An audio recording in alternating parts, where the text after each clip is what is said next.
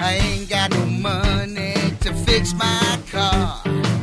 When I buy gas, it don't get me very far. My baby needs some milk to drink, and mama wants her wine. I get a check each week, but I don't know what's mine. I'm losing track. I don't know what to do. I got the budgeting blues. Hello, and welcome to another episode of Centsible Chat. I'm your host, Centsible Bobby, YNAB certified budget coach, Ramsey Solutions master financial coach, and registered tax preparer for the California Tax Education Council. Today, I want to talk about sales. What an exciting word that is for some people. They love to find a bargain, they love to find stuff on sale. But here's the thing sometimes we get so caught up in the idea of saving money by buying something on sale that it almost becomes more about the act of finding the bargain and not really saving the money. Ask yourself this what is it that you're saving that money for? If you can't answer that question, then you might be focused on the wrong area. And if you're focused on finding a sale for sale's sake, it's easy to fall into the financial traps that come with a lot of credit cards and promotional offers. If you're buying on credit card and you can't pay it off at the end of the month, you're going to get hit with some pretty massive interest rates. And I can almost guarantee that the sale is not worth the interest rate that you're going to be paying. According to creditcards.com, the average retail credit card interest rate hit 26.72% last year. So, are you getting 26.72% off of that item? And if you are, you're only breaking even. So, there's really no sale. This is how a lot of us fall into the trap of debt because we think we're getting a good deal. We think we're saving money. But you truly only save money when you don't spend it. Now, you might be saving yourself some money that you were planning to spend. If there's something that you were going to buy anyway and you find it for less than you were planning on paying, then fine, you might be saving a little bit of money as long as you're not going to get hit with interest rates.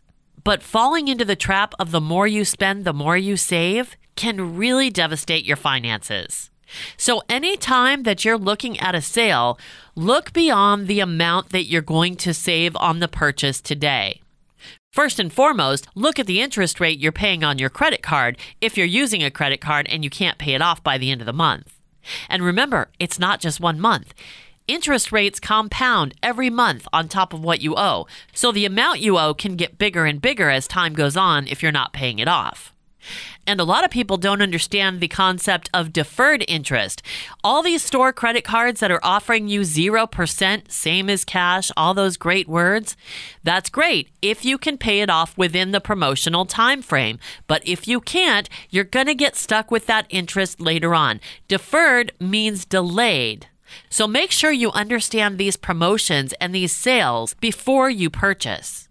Look, we all spend on the things we want, and that's why a budget is so great because it gives you the freedom to put some money aside to spend where you want to spend.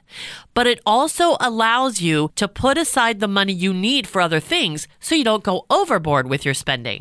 And trust me, when you're looking to save, there are way better ways to do it than looking for that sale. So let's talk about five ways to save without a sale, and you can do all of these within your budget.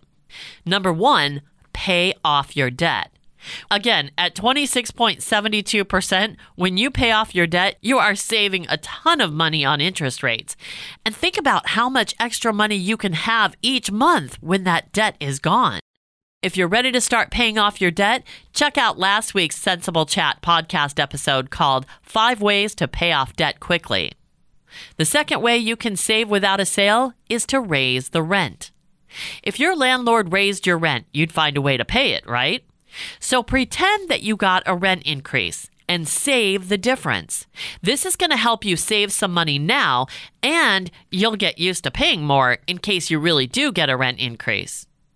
Third on the list are cashback rewards. If you are using a credit card and your card gives you cashback rewards, save them. It's so easy to squander the little bits on gift cards or other things that are fun in the moment. But if you stick those little bits in your savings account, it's amazing how fast it adds up. For more on that, check out the Centsible Chat podcast episode called Growing Your Change from March 8th, 2021. Now, while we're on the subject of cashback rewards, this is another way that the credit cards get you. They say, use your credit card for everything. We'll give you cash back. It's awesome. And it is if you're paying off your credit card every month. But if you're not, don't think that you're saving money by doing this. They're going to give you one, two, maybe even 5% cash back, right? But they're charging you 26.72% interest. Do the math. It is not working in your favor. So be careful with this. The fourth way to save without a sale is to max out your health savings account or HSA. You can only have an HSA if you have a high deductible health plan. High deductible health plans typically mean that you're paying less for your monthly premium because you have more of a responsibility for out of pocket expenses before your insurance actually kicks in. So that's why an HSA is a great thing because even though you're paying less for your monthly premiums, you're going to be paying more out of pocket when you actually need to use your insurance. Now, this might be good, especially if you don't need to to use your insurance very often. But when you do, the amount you're paying could be high, and it can be hard to find that money. So the HSA is great because it's money that's already put aside that you can use to pay those medical expenses. And since it's tax free money, it's going to lower the amount of taxes you have to pay. And this rolls over. It's not a use it or lose it. You can save the money today and not use it until you're 80 if you want to. And if you never have to use all of it for medical expenses, you can still use it as a retirement account after the age of 65, just like you would with a 401k. So it's a win win. Plus, you'd be amazed at all the things that you can use your HSA for. If you want more information about the HSA, check out the show notes for this episode on my website at centsiblechat.com. You can also Google HSA or Health Savings Account. And finally, the fifth way to save money without a sale is to give yourself an allowance. That's right. Giving yourself an allowance can actually save you money. This is going to give you permission to spend but only a certain amount. Again, this is going to revolve around a budget. You need to budget a certain amount of money, put it aside in a category, and mark it allowance. That gives you the freedom to spend it on anything you want. Now that you don't feel cheated, you're more likely to save any extra money that might come your way.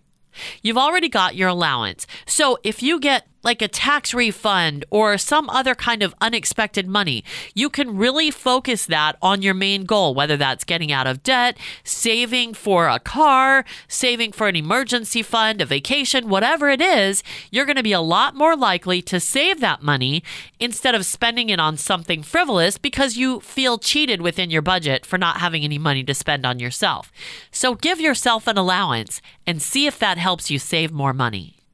So there you have it five ways to save without a sale. And these are actually five of my favorites from my blog post called 10 Surprising Ways to Save Money from December 20th, 2017. You can find that on my website at centsiblechat.com. That's cents as in dollars and cents, able chat.com. Centsiblechat.com. All of these ways are going to work way better if you have a budget. So focus on creating a budget that is geared toward the lifestyle you want. If you're in debt and you want to get out because you want to have more money for other things, then focus your budget towards getting out of debt. If you're out of debt and you want to focus on saving for an emergency, saving for a vacation, saving for your kids' college, whatever it is, focus your budget. You will be amazed at the outcome. If you need some help getting started, go to my website at centsiblechat.com and book a free call with me. We'll brainstorm ways to create a budget that focuses on your number one financial goal so you can look ahead to the life you want while still having some freedom to live the life you're in now. Thanks so much for joining me for this episode of Centsible Chat. If you have tips for saving money, get in touch with me. I'd love to hear them and share them on an upcoming episode. All my contact info is available at centsiblechat.com. That's cents as in dollars and cents, able chat.com. Centsiblechat.com. Until next time, remember do the math, live the life. That does it for this episode of Centsible Chat with your host, Centsible Bobby. Links for all the resources mentioned can be found in the show notes for this episode at centsiblechat.com. That's centsible with a C. While you're there, find your favorite app to be sure and never miss a show. If you need help with your budget or want to share your thoughts, reach out to Centsible Bobby through the contact page at centsiblechat.com. That's centsible with a C.